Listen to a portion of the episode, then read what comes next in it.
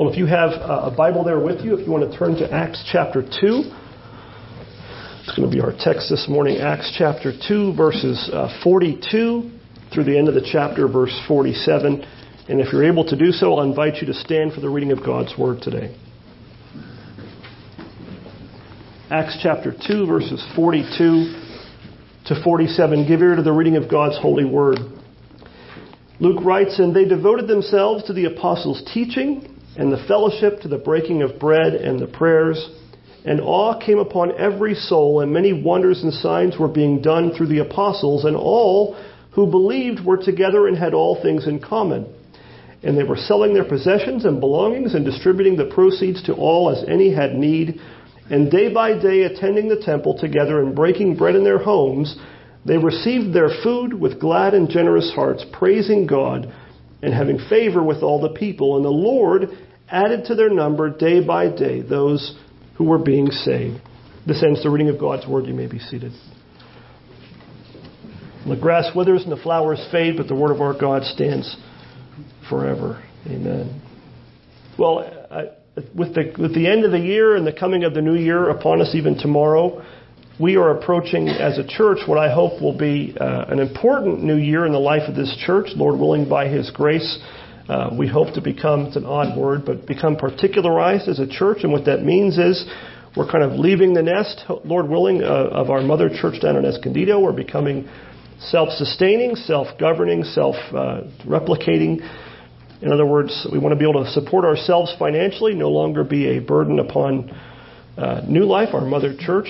The Apostle Paul in 2 Corinthians 11:8, what did he tell the Corinthians? He said, "I robbed other churches by accepting support from them in order to serve you."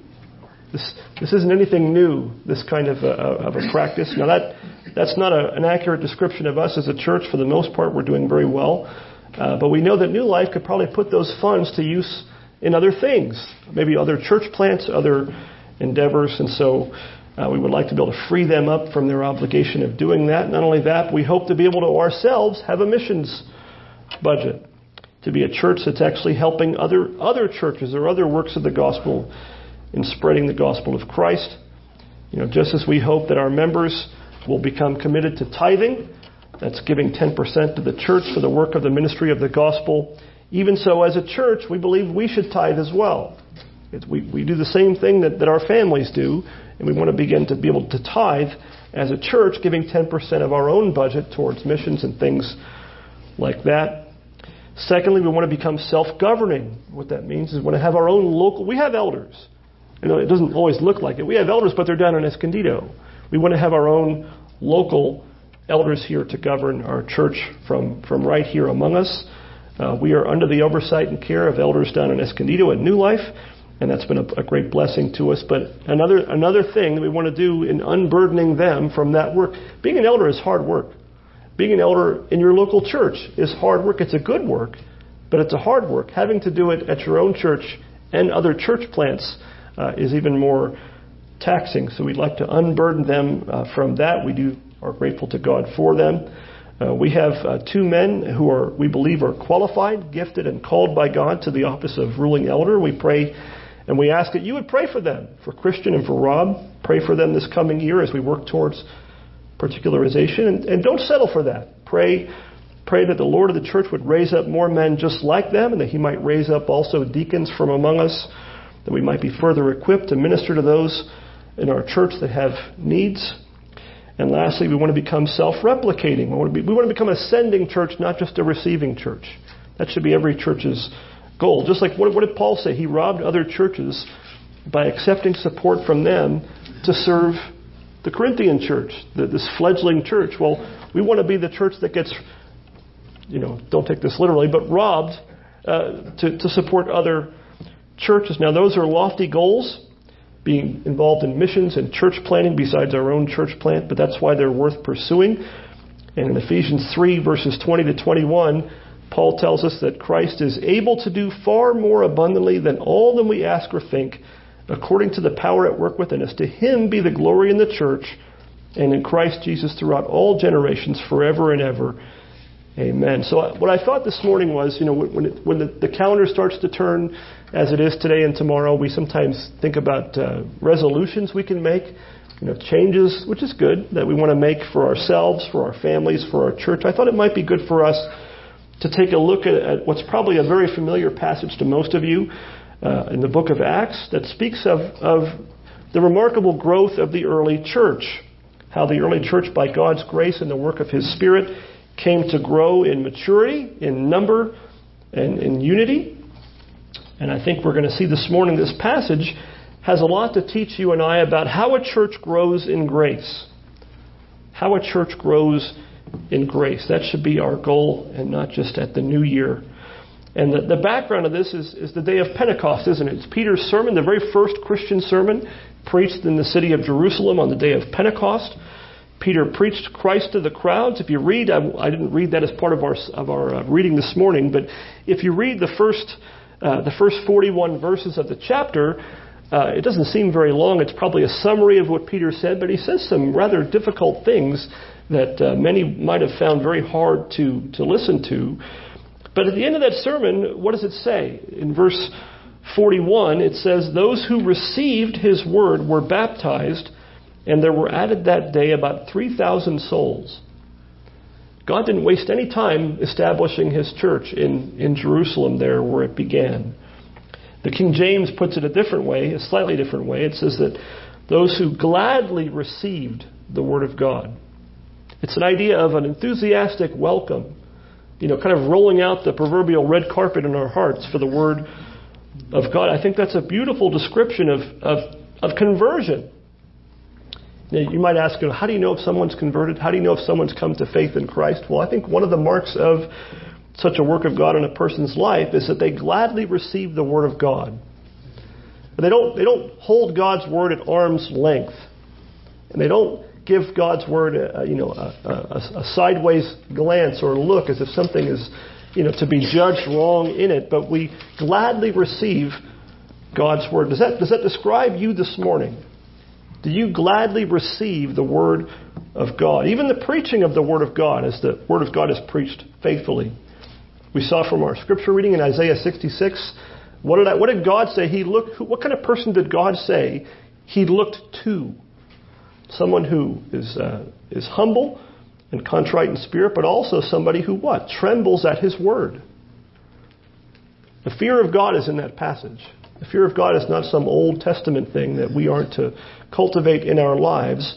Uh, our, our, God is still a consuming fire, Hebrews 12:29 tells us, and we still have to worship Him acceptably. And what, what is the acceptable way to worship God? According to Hebrews 12:28, with reverence and awe, a holy fear, not a terror, uh, as if we were expecting judgment, but a, but a, a holy fear of God. That's something we should cultivate. We should tremble at His word. We should gladly receive His word, especially as it's being preached. Well, the very next thing that Luke, the author of Acts, tells us is that those new believers, 3,000, you know, give or take uh, the number there, 3,000 new believers in Christ, they didn't just receive the word or receive it gladly, they continued in it.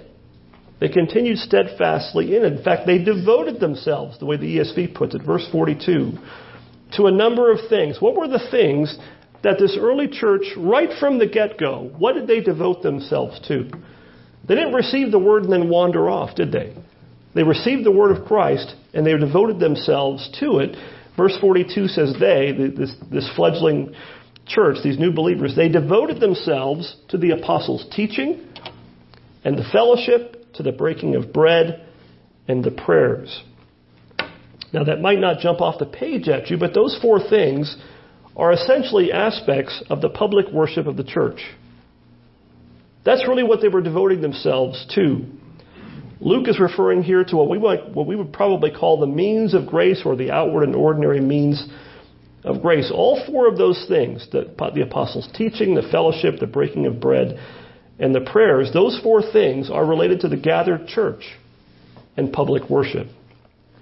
And what was the result of this newfound knowledge of Christ through the preaching of the gospel, their devotion to the means of grace? What happened? They grew in grace. That church didn't just grow in number, that church grew in grace. The infant church grew in their knowledge of Christ and His Word, verses 42 to 43. They grew in their Christ likeness and care for one another in the church, verses 44 to 45. They grew in their fellowship and unity with one another, verse 46. In other words, worshiping God, worshiping the Lord Jesus Christ together, according to the Word of God, had a transformative effect on their lives, both individually, as families, and as a group. They didn't just grow in number. That's what we always focus on, right? We always talk about numbers. They didn't just grow in number, but they did grow in number as well, as the Lord, it says, added to his church those who were being saved. Verse 47. There's a lot going on in this little brief passage here in Acts chapter 2. How often do we in the church today focus on the latter, that is growth in number, while practically ignoring the former, that is growth in grace? We put the cart ahead of the horse a lot of times in that way. And doesn't the Lord Jesus Christ most often make the former to lead to the latter? That as we grow in grace, He often, by His grace, makes us grow in number as people are saved. People hear the gospel, believe, and are baptized, and in turn devote themselves to the apostles' teaching and the fellowship and all those things. So if we as a church, if we seek to grow in number while not seeking to grow in grace, can we really say in any meaningful sense that we're actually growing as a church at all? Numbers are important, but they aren't the most important thing. They don't tell the whole story. Also, verse 47, Luke adds that the church, quote, found favor with all the people. What does that mean? It means they had a, their, their godly reputation took root there in Jerusalem. As they grew in Christ, their reputation among their unbelieving neighbors grew as well. Their daily lives, imperfect as yours and mine are, Luke's not painting them as super Christians. He's not painting the early church as perfect and as everything being great. As if you read the rest of the book of Acts, if you read the epistles of Paul, you'll know that the churches have always been plagued by problems, troubles, divisions, even heresies. These things will continue until Christ returns. But as imperfect as they were, their godly reputation among their unbelieving neighbors was growing.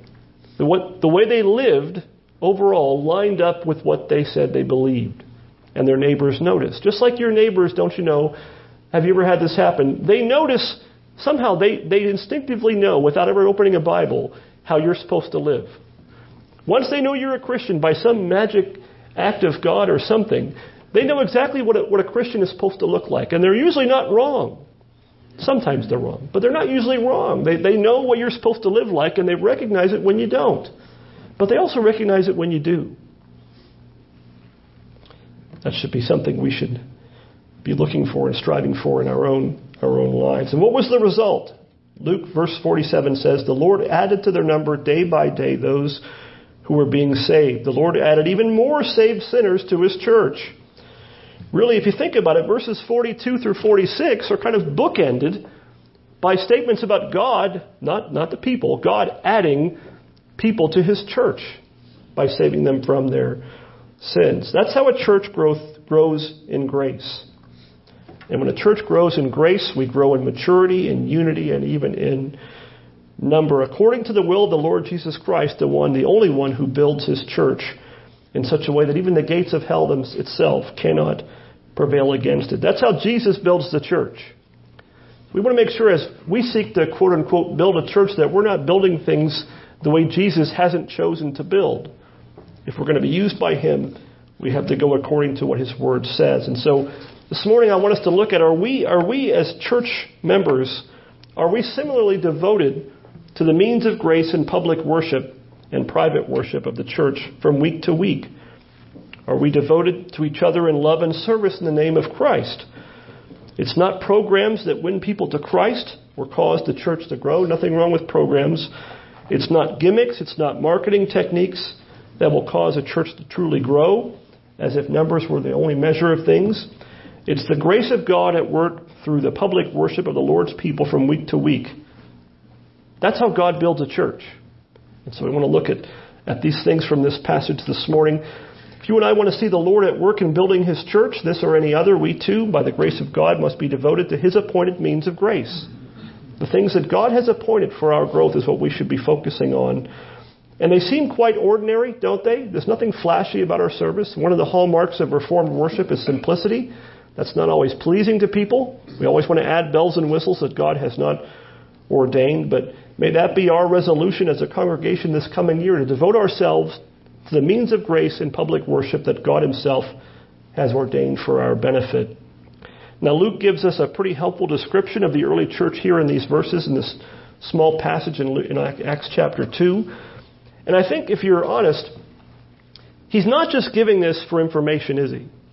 Sometimes when you read a narrative, you know, the Gospels, the book of Acts, anything in the Old Testament that tells you, you know, this such and such happened and so and so did this and that, this is what happened, we sometimes tend to kind of read it as if it's under a glass, as if it has no imperative function for us, as if we're not supposed to take these things to heart and actually put them uh, to use in our, our lives. I think Luke is trying to do more than describe here. I think Luke is trying to tell us, by the inspiration of the Holy Spirit, how we, how we too should approach worship.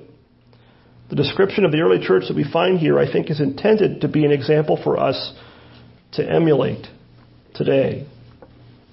Now, here in Acts 2, we see the early church, the early Christians were especially devoted to those four things. So if we want to follow their example, I think if we want to see the same kinds of, of growth in grace in our church as they did in theirs, I think these same four things, devotion to these four things, have to characterize us as well, as individuals, as families, and as a church. And they are what?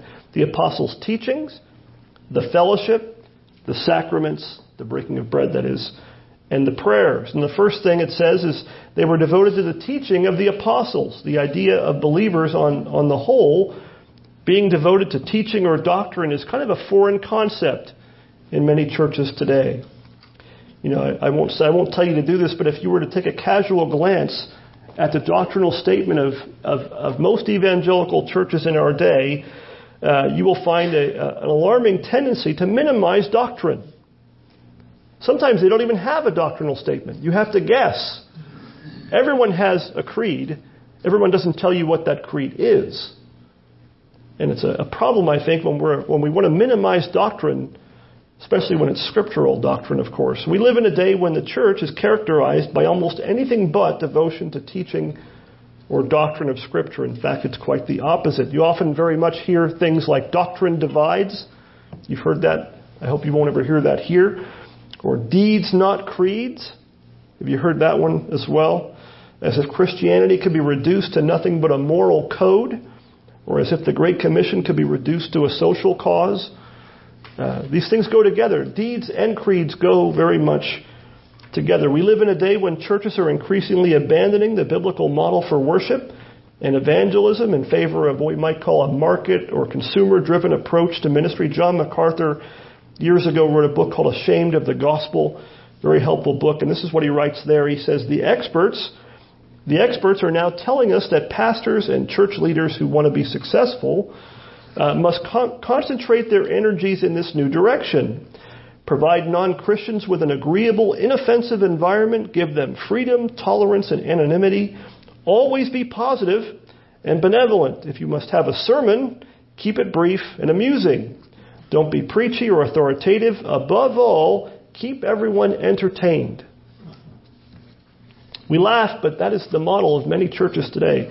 Above all, keep everyone entertained. Churches following this pattern will see numerical growth, we're assured, that those that ignore it are doomed to decline. As someone who over the years has read many a book on church growth and church revitalization, I can tell you that sounds very similar to what many of them say. You will see very little said in those books about the preaching of the word or the sacraments. You will hear about pepping up the music and doing things that sound very much like, not to be crass, but turning worship into entertainment. There's a word for that kind of worship, isn't it? Idolatry. Idolatry is not just about bowing down to statues. Is that a way to grow as individual believers or as a church? According to Scripture, no. Scripture is filled with exhortations that tell us if we want to grow and be fruitful in our Christian lives as individuals and as a church, we have to become people of the book, people of the scripture. We must be devoted to the apostles' teachings. And where are they found? We don't have an apostle. I know you might be sitting here when you read when I read that verse, you might have said, well, you know, Pastor, if we had an apostle preaching to us, no offense, you know, we'd, we'd be a little more, you know, enthusiastic from week to week. You know, we then we'd be devoted to the preaching. Although, if you read uh, about the Apostle Paul, you think my sermons are long. He had somebody fall out of a window once because he preached so long, right? My sermons aren't that long. Uh, but no, do we have the apostles' teachings? Yes, we do. Where are they found? In the scriptures. And so when the Word of God is proclaimed from week to week, if it's faithfully and clearly proclaimed from the Word of God, that is the apostles' teachings that we are to devote ourselves to and gladly receive, continue to gladly receive. There are many passages in Scripture that tell us about being devoted to the Word of God. I'll give you a few. Psalm 1, the very first psalm in the entire book of Psalms, tells us that it's the one who delights in the law of the Lord and does what? Meditates in it day and night. That's the one who will be what it says, will be like a tree planted by streams of water that yields its fruit in its season, and its leaf does not wither, and all he does, he prospers. Delighting in God's word, it sounds like gladly receiving it and meditating it, thinking about it, thinking about how it applies, what it means. Colossians 3:16, more of a church related text says to let the word of Christ dwell in you richly. Now that that you there is plural. He's saying, let the word of Christ dwell among you richly. It's not saying, hey, believer, you know, go in your closet by yourself and just study the word of God for yourself, by yourself, with an end being of yourself. That individual study is fine, but he's saying, as a church, the word of God has to dwell among you richly. 2 Timothy 3:16 and 17 tells us that all scripture, Old and New Testament alike, is breathed out by God and is profitable for teaching, for reproof, for correction, and for training in righteousness, that the man of God may be complete, equipped for every good work. How are you going to be able to do your deeds without creeds? Paul says you need the scripture. That without the word of God, you will not be complete and equipped for every good work. The scriptures are there to equip us, to, to transform us by the power of God's Spirit, be more like Christ. If you want to be what you are meant to be, and if you want to do the good works that God has, has set up for you to do, you need to be in the Word of God. That's what the Word of God would tell us. Well, what's the second thing? The second thing they were to be devoted to, to be continuing steadfastly in, is the fellowship. Verse 42.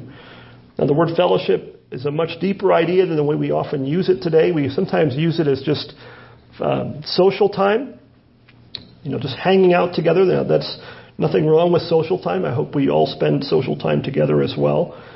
Now, it includes being together, but it also has the idea of sharing commonly something together. The Apostles' Creed it includes this when it talks about the communion of saints. Now, what, what do we as believers, as a church, share together? What is it that we share together?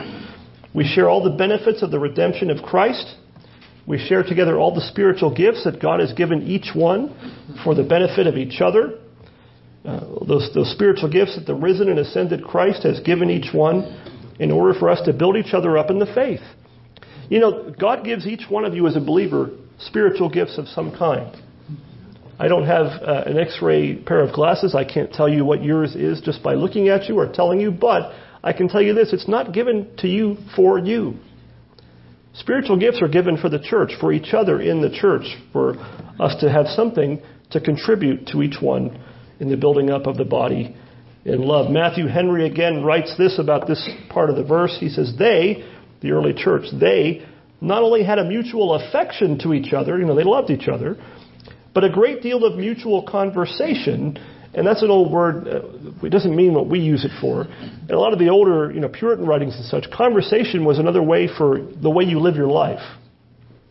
He's saying uh, that they had a great deal of mutual living amongst each other. That's what they were getting at.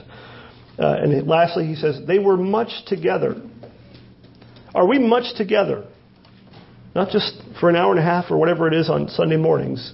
As a church, are we much together? We spend time with one another. That's what they did. They were devoted to it. They wouldn't be kept from it. We should be as well much together because we share in the greater things of the gospel at times, we also share our lesser things, even material things, with each other when someone has a need. Some people actually use these verses in, in Acts as a proof text of sorts for communism or socialism. After all, in verses 44 to 45, what does it say? They, quote, had all things in common. And what did they do with their possessions? They were selling, selling their possessions, giving to those in need. And, and now, is, is this teaching socialism? Is this a Christian proof text for communism? Uh, no. In fact, Acts chapter 5, oddly enough, tells the story of a couple who actually died because they made a donation to the church. Not really, but it's kind of the way that it comes across. Now think about that next time we pass the offering plate. Be careful how you give, right? Uh, it says Acts 5, uh, it says verses 1 through 5, but a man, man named Ananias with his wife Sapphira, they're doing what everybody else was doing, right? They sold a piece of property, and with his wife's knowledge, he kept back part uh, for himself, some of the proceeds, and brought only a part of it, and laid it at the apostles' feet. But Peter said, Ananias, why has Satan filled your heart to lie to the Holy Spirit and to keep back for yourself part of the proceeds of the land? While it remained unsold, did it not remain your own? And after it was sold, was it not at your disposal? Why is it that you have contrived this deed in your heart? You've not lied to man, but to God. When Ananias heard these words, he fell down and breathed his last, and great fear came upon all who heard it. Peter's not saying, Ananias, you should have given more and he drops dead. He's not saying that at all. He's saying you lied. You tried to make it look like you were doing this great deed that you weren't really doing. That's the problem. He said, Was it yours to keep? Did, did the apostles make some command that everybody who owned property had to sell it and had to give it to their neighbors or some others in the church that had need? No. It was his before he sold it, it was his after he sold it. The problem was he thought he could lie uh, to God. He was under no compulsion or coercion to give it away. Socialism is not charity. Socialism is not charity. It's forced. It's forced or coerced charity, which makes it not charity at all. The believers in Acts 2 had all things in common and gave to those that had need. Uh, that was not an indication that the church was a commune, that everybody gave up their homes. It's an indication that the church from the beginning has always been a family that the church has always loved and cared for one another, just like a family. What, what does a family do?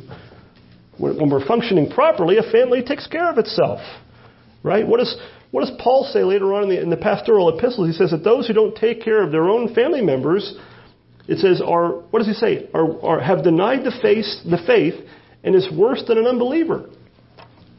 It's the bare basic uh, gist of what we should be doing. 1 John three verses 14 to 18, uh, John writes, We know that we have passed out of death into life. How? Because we love the brothers. You know, your love for other Christians is, is a, a means of growth in your assurance of your salvation. Not, not growth in your salvation, but it's a, it helps you grow in your assurance that you really know the Lord. It's an indication of God's work in your life if you love other believers. Now, you don't have to like us all. Everybody doesn't like each other, but just like family, loving your brothers and sisters in Christ, he says, Whoever does not love abides in death. Everyone who hates his brother is a murderer. And you know that no murderer has eternal life abiding in him. By this we know love, that he, that is Christ, laid down his life for us, and we ought to lay down our lives for the brothers. But if anyone has the world's goods and sees his brother in need, yet closes his heart against him, how does God's love abide in him? Little children, let us not love in word or talk, but in deed and truth. So the second thing, just like them, let us learn to be devoted to one another in the church, to the fellowship of believers, in the communion of saints. Let it be as Matthew Henry put it there. Let us be much together in this coming year. The third thing, the third thing that the early church was devoted to was the sacraments. Now maybe you're reading that text in verse 42 and you think, hey, Pastor, sounds kind of like a leap. Where do you see sacrament in there? The word isn't in there, obviously, but when it, when it says the, the breaking of bread, it's not just talking about the church potluck. It's not just talking about having the occasional meal, though I'm sure they did that as well. They weren't, you know, they weren't just devoted to eating. I'm devoted to eating. You're probably devoted to eating, some of you as well, but it, it's devoted to the breaking of bread. Most commentators take that as an indication of the Lord's Supper. And where do they base that on? They base that on Christ himself in Matthew 26, verses 26 to 28, where it says, Now as they were eating, they were already eating, Jesus took bread, and after blessing it, what did he do? Broke it and gave it to the disciples and said, Take, eat, this is my body. And he took a cup, and when he had given thanks, he gave it to them, saying, Drink of it, all of you, for this is my blood of the covenant which is poured out for many for the forgiveness of sins. The, the early church did not neglect what the Lord Jesus Christ gave to his church to be a sign and seal of our salvation in him. They were devoted to it. Think if there's anything that characterizes the church today more than maybe a lack of devotion to the Word of God, it's a lack of, of taking seriously the sacraments that God has appointed for our benefit, both baptism and the Lord's Supper. The Shorter Catechism, the Westminster Shorter Catechism tells us that the Lord's Supper is given to us, quote, for our spiritual nourishment and growth in grace. We may not understand everything about it.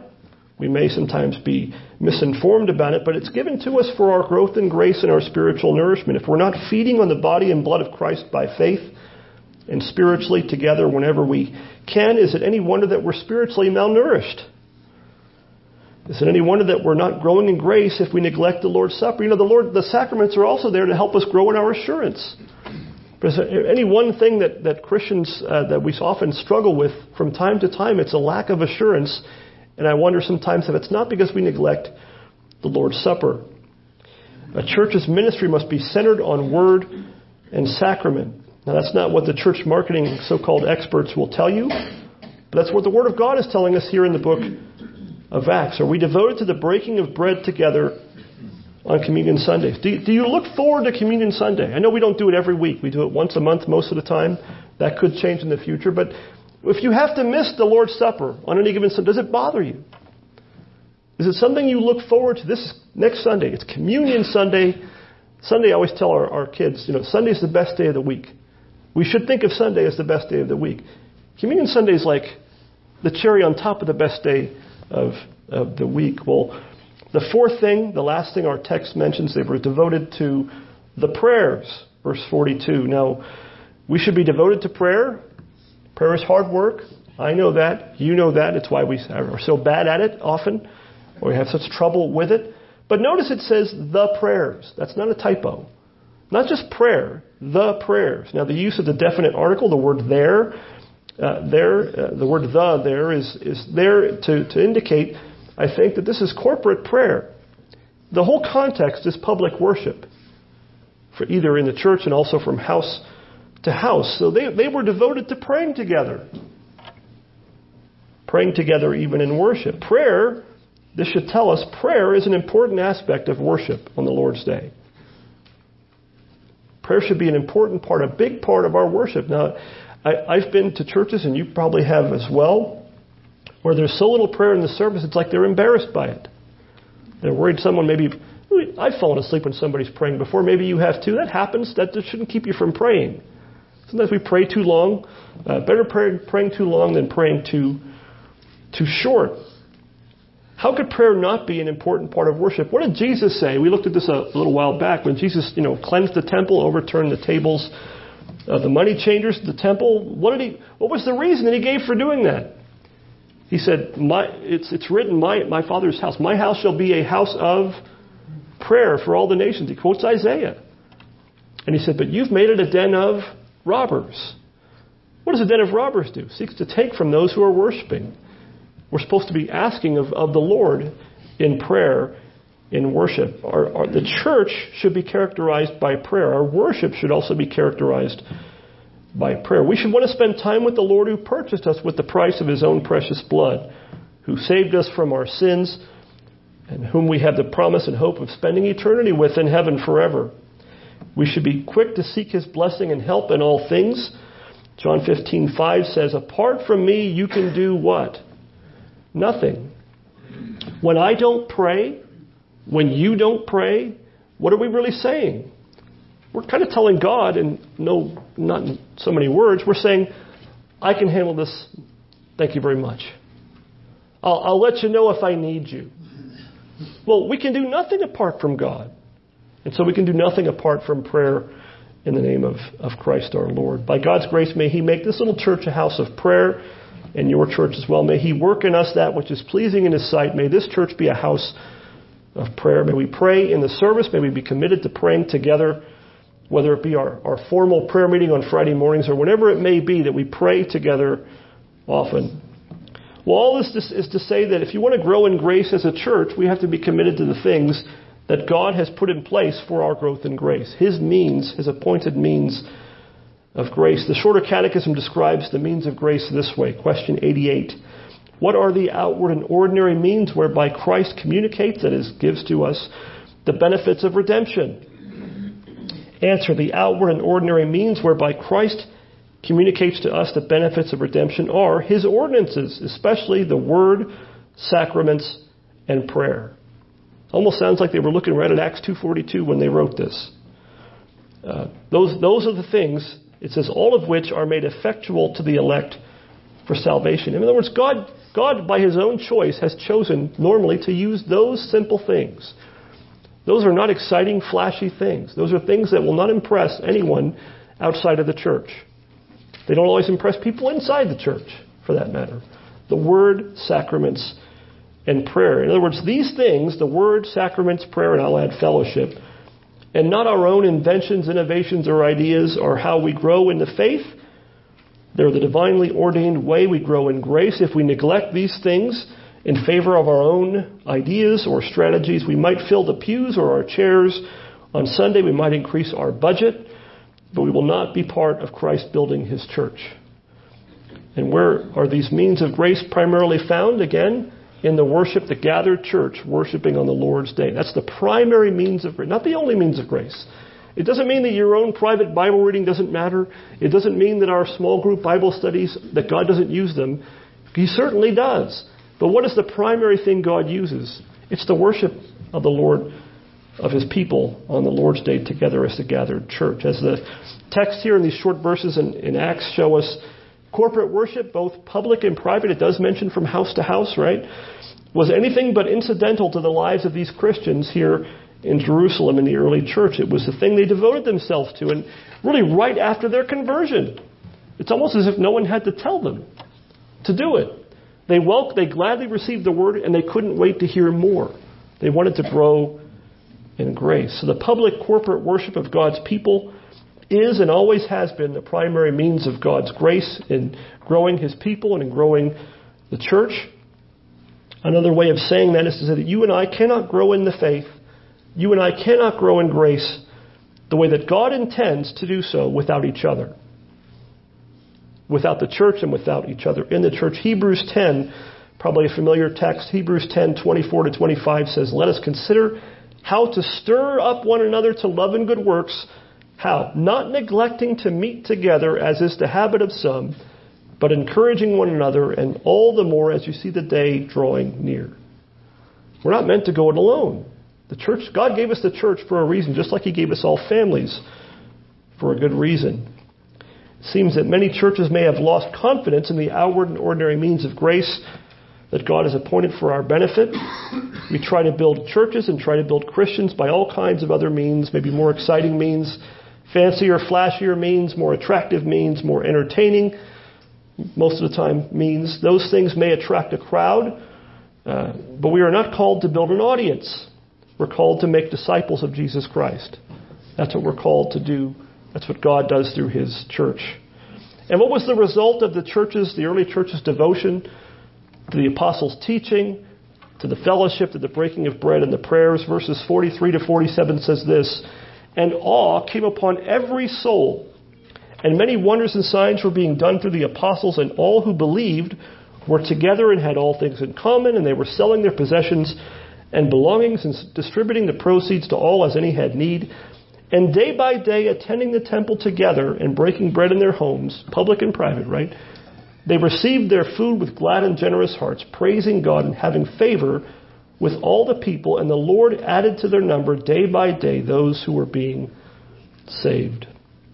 May the Lord Jesus Christ, the Lord of the church, be pleased to work these same things in us as well, not signs and wonders. We don't have the apostles with us, but work in us by his Spirit a holy awe of the Lord, a growing love and care and concern for each other, a love for being together every Sunday in worship, hearts filled with gratitude and praise to God, having a godly reputation among our neighbors, so that the gospel of Christ is adorned by our way we, the way we live. And last of all, may the Lord be pleased to add day by day those who are being saved. To him be the glory. Amen. Let's pray. Heavenly Father, we thank you for your word. We thank you for the book of Acts, which not only tells us what happened, the things that took place in the, the early church that describe the spread of the gospel and the growth of your people, but also give us little, little nuggets like this in the book of Acts in chapter 2 that tell us uh, what you worked in them, that you worked in them to be devoted to your word, to prayer, to the fellowship, uh, and to the sacraments as well. And we ask that you would work in us by your Spirit, uh, even now as we approach this coming year, that you would make us devoted to these things. Make us people who uh, are, are, characterized by as being those who gladly receive your word, who tremble at your word, who have contrite and humble hearts, uh, and who are devoted to these things, your means of grace in the church together. Help us to worship you in a way that is pleasing in your sight and in a way that you will be much pleased to, to use to grow us in grace, to grow in the faith, to grow in the likeness of Christ. And even because of all that, by your grace, to, to reach the lost with the message of the gospel that you might be pleased to save sinners and add them to your church, whether it be here or anywhere else. We pray all these things that you might be glorified, the name of Christ might be lifted up and exalted in us. Work all these things according to your Spirit. Purify your church. Revive, revive your work, O Lord. For this we pray in Christ's name. Amen.